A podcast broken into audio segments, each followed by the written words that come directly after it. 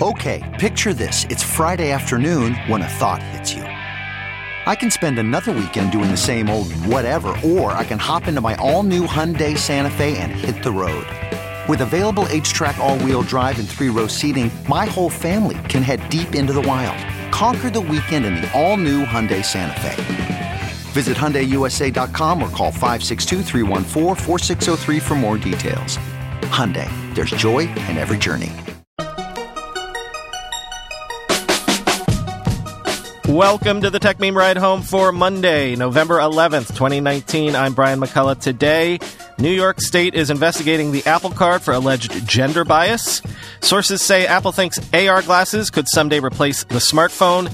Dara Khosrowshahi said some things that he regrets, and Amazon is going to launch a grocery store not named Whole Foods. Here's what you missed today in the world of tech. Over the weekend, Ruby on Rails creator David Heinemeier Hansson noticed something odd. He and his wife had both applied for one of those new Apple credit cards, which is serviced via Goldman Sachs. But despite the fact that he and his spouse both file joint tax returns, despite the fact that DHH's spouse has a higher credit rating than he does, despite the fact that they live in a community property state and have been married for many years. He was granted a credit limit 20 times greater than the credit limit that she was given. In a profanity laced tweet storm, which I will link to in the show notes, DHH said, among other things, quote, it gets even worse. Even when she pays off her ridiculously low limit in full, the card won't approve any spending until the next billing period. Women apparently aren't good credit risks, even when they pay off the effing balance in advance and in full. The customer service experience is infuriating too. They're quick to respond, but nobody is authorized to discuss the credit assessment process. No opportunity to present evidence. Just a, sorry, your wife is deemed to be 120th the credit worth. You are. Check again in six months. End quote. Well, aside from going viral, the tweet storm also drew the attention of New York state regulators, which have launched a probe into Goldman Sachs, investigating alleged gender discrimination in the Apple Card's algorithms when determining credit lines. Quoting Bloomberg, the department will be conducting an investigation to determine whether New York law was violated and ensure all customers are treated equally regardless of sex, said a spokesman for Linda Lacewell, the superintendent of the New York Department of Financial Services. Quote, any algorithm that intentionally or not results in discriminatory treatment of women or any other protected class of people violates New York law, end quote. Apple Card only offers individual accounts, and it is possible for two family members to receive significantly different credit decisions, a Goldman spokesperson said. Quote, in all cases, we have not and will not make decisions based on factors like gender, he said. Hansson said, Goldman's response doesn't explain what happened after he started airing his issues on social media. Quote, as soon as this became a PR issue, they immediately bumped up her credit limit without asking for any additional documentation, he said in an interview. Quote, my belief isn't there was some nefarious person wanting to discriminate, but that doesn't matter. How do you know there isn't an issue with the machine learning algo when no one can explain how this decision was made? End quote. So lots of people have come forward subsequently to say the same thing happened to them, including Apple co-founder Steve Wozniak, who tweeted, quote, the same thing happened to us. I got 10x the credit limit. We have no separate bank or credit card accounts or any separate assets. Hard to get a human for correction, though. It's big tech in 2019, end quote. And as Tariq Krim tweeted, quote, how do we know a black box algorithm respects the law if we can't have a look at it? AI means algorithmic interference rather than artificial intelligence these days, end quote. Yes, people have been shouting about inherent bias in algorithms for a while now. Actually, the New York DFS just opened a separate probe against United Health Group after a study found that its algorithms allegedly prioritize care for healthier white patients over sicker black patients. Kudos to DHH for speaking up, but this is kind of the point. Not everyone has 350,000 Twitter followers, so not everyone attracts notice when they speak out about something like this. Indeed, as Jamie Heinemeier Hansson herself said in a blog post this morning, quote, this is not merely a story about sexism and credit algorithm black boxes, but how rich people nearly always get their way. Justice for another rich white woman is not justice at all, end quote. Dara Khosrowshahi put his foot in his mouth over the weekend. In an interview with Axios, Uber's CEO, in a part of the discussion covering the Saudi Arabian government's role as Uber's fifth largest shareholder, Khosrowshahi referred to the murder of U.S. resident and journalist Jamal Khashoggi as a, quote, mistake, which the Saudis are taking, quote, seriously. Actually, I'm just going to play you the exact exchange so I don't mischaracterize it. The two people you're going to hear talking are Khosrowshahi of Uber and Dan Primack of Axios, who, of course, I quote on this show all the time. My colleague Gabe Rivera tweeted, quote, beware a Dan Primack leaning back in a comfy sofa. It's a trap, end quote. I want to ask you uh, about Saudi Arabia. Uh, last year, you chose not to go to the big Saudi Arabian government's investment conference uh, after the murder of Jamal Khashoggi, and you said that you wanted to wait for more facts to emerge. Uh, we're now at a point subsequent to that. The CIA has assessed that the Saudi government, including the Crown Prince, had a role in that murder. You also decided not to go this year. Did you not go this year because of the Khashoggi situation? We had a board meeting at the same time. Well, that's convenient, but you're the CEO. You probably could have rescheduled we that. scheduled board meetings years and years ahead. It wasn't. Uh, would yeah, you, if your board meeting had not been that day, would you have gone? I don't know if I would have. You also, Saudi Arabia is your fifth largest shareholder. You have uh, the head of the Sovereign Wealth Fund on your board. Do you believe he should stand for reelection to the board? I think he's been a very constructive board member, Yasser has. Uh, and I personally have valued his input greatly. Uh, it's up to him whether he wants to stand for reelection. But well, but from your opinion, he represents and works for a government which you believe had a role in the murder of a journalist who was a U.S. resident. Should that person be on the board of a U.S. company? I think that government uh, said that they made a mistake. Well, they um, made a mistake and somebody's well, dead. Listen, it's it's it, it's a serious mistake. We've made mistakes too, right? With self-driving, uh, and we stopped driving, and we're recovering from that mistake. So I think that people make mistakes. It doesn't mean that they can never be forgiven. I think they've taken it seriously. And the CIA, the CIA, didn't suggest that they made a mistake and that it was an oversight. Like with self-driving, that was a, basically a bad sensor, correct? This yes. was the CIA yes. suggested that the crown prince had a role in ordering an assassination. It's a different thing. You guys didn't intentionally didn't, run somebody over. I didn't read that part of the CIA report. You're, you're obviously deeper in it, but I think from a Saudi perspective, they're just like any other shareholder, right? It's we now we're a public company. Anyone can invest in our company if they choose to do so and they're a big investor, just like you could be a big investor as well. I don't think I can be as big as the Saudis. I don't That'll think. be hard. That'll be tough. Khosrowshahi released the following subsequent statement, quote, I said something in the moment that I do not believe. When it comes to Jamal Khashoggi, his murder was reprehensible and should not be forgotten or excused, end quote. Quoting Chris Welch from The Verge, this is truly one of the most insane things a CEO has ever said. Uh, yeah, they brutally murdered and dismembered a journalist. Our self driving car mowed someone down. S happens. Live and learn, eh, fellas? End quote.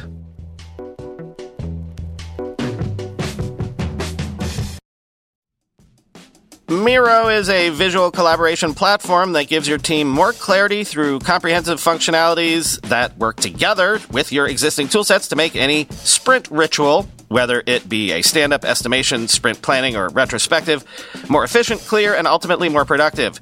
When I did the AI resume project, I wanted it done fast and dirty. I used a remote team, and so I used Miro to keep everything on track. Miro helps ensure your team has the context they need before devoting time and resources to get the work done. With Miro, Planning team tasks is smoother and gives everyone a clear sense of mission for every sprint. Plan sprints with ease using Miro's Planner widget. Connect your team's Jira or Azure instance to your Miro board to visualize and filter tasks by sprint week, status, epic, and team. Normally, mapping dependencies just links one ticket to another, but Miro has visual representations on which tasks are dependent on others. Filter by critical level, team, and more. Streamline your estimation ritual and quickly check if your team is over or under capacity to help them be more realistic and grounded on the team's capabilities, size, etc. Whether you work in product design, engineering, UX, agile, or marketing, bring your team together on Miro. Your first three Miro boards are free when you sign up today at Miro.com. That's three free boards at M-I-R-O.com. Guys tend to think looking sharp means starchy Oxfords and stiff chinos rather than effortless comfort. But it's possible to have it both ways. Mack Weldon makes timeless apparel with modern performance fabrics for guys who want to look and feel sharp without sacrificing comfort. From their light as air underwear to innovative anti odor tees and versatile yet comfortable pants, Mack Weldon has a full range of clothes that never go out of style. I'm wearing a Mack Weldon shirt today. It's hot and a bit sticky out, but as I took the kids to school this morning, I felt breezy and cool. Mack Weldon is not flashy, just classic, always in style and made from the world's most comfortable performance materials. Mack Weldon clothes are designed to fit your style and the demands of modern life. They look like regular clothes but feel like the latest in modern comfort. They're the go-to choice for guys that want to look great without even trying. My favorite is the upgraded classic polo with antimicrobial silver threads, the Silver Peak Polo. Wearing that now. Get timeless looks with modern comfort from Mack Weldon. Go to mackweldon.com and get 20% off your first order with promo code BRIAN. That's M A C W E L D O N dot com, promo code B R I A N. In a big report, the information is saying that Apple is aiming to release its rumored AR headset only in 2022, which runs counter to the rumors that that headset would be coming as soon as next year. And actually, if the information is to be believed, that first one is maybe sort of a beta because a sleeker, more sophisticated pair of AR glasses could be coming in 2023.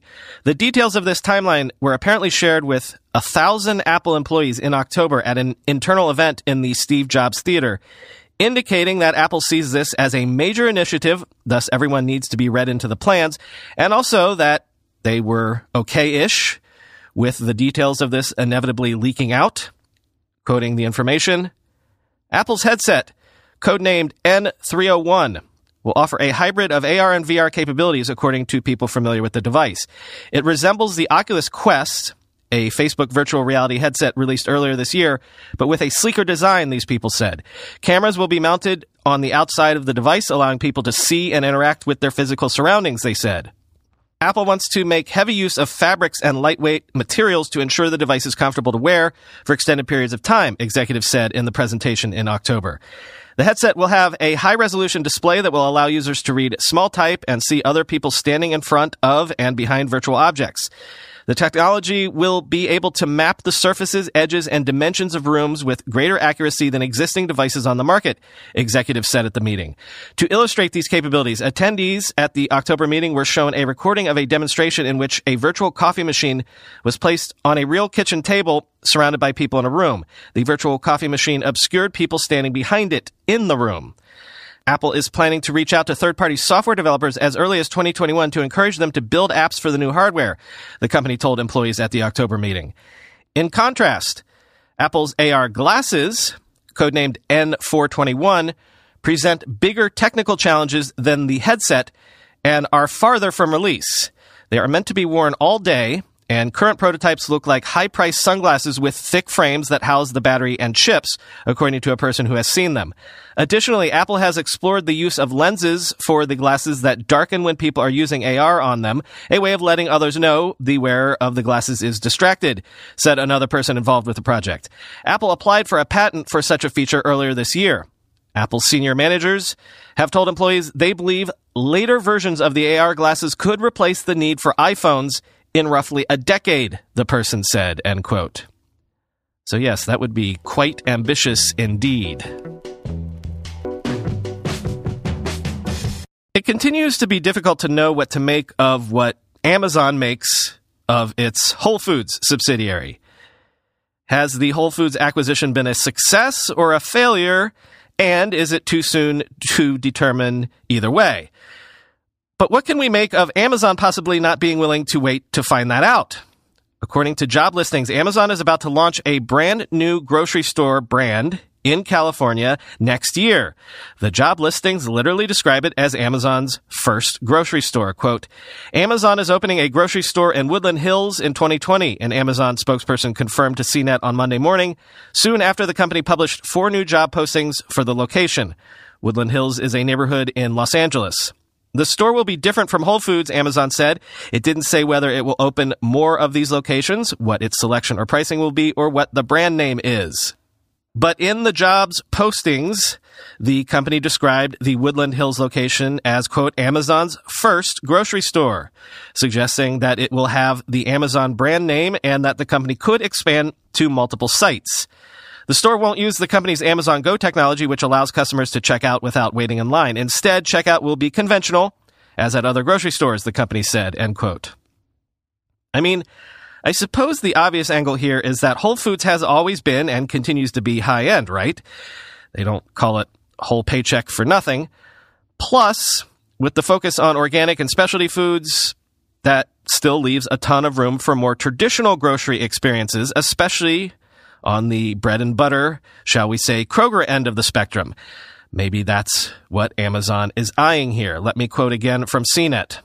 When asked if the new store will compete against Whole Foods or signal a move away from investing in that brand, Amazon said no, offering strong support for continuing to grow that business. Quote, when it comes to grocery shopping, we know customers love choice, and this new store offers another grocery option that's distinct from Whole Foods Market, which continues to grow and remain the leader in quality, natural, and organic food the Amazon spokesperson said, noting that Whole Foods opened 17 locations this year and that more are planned.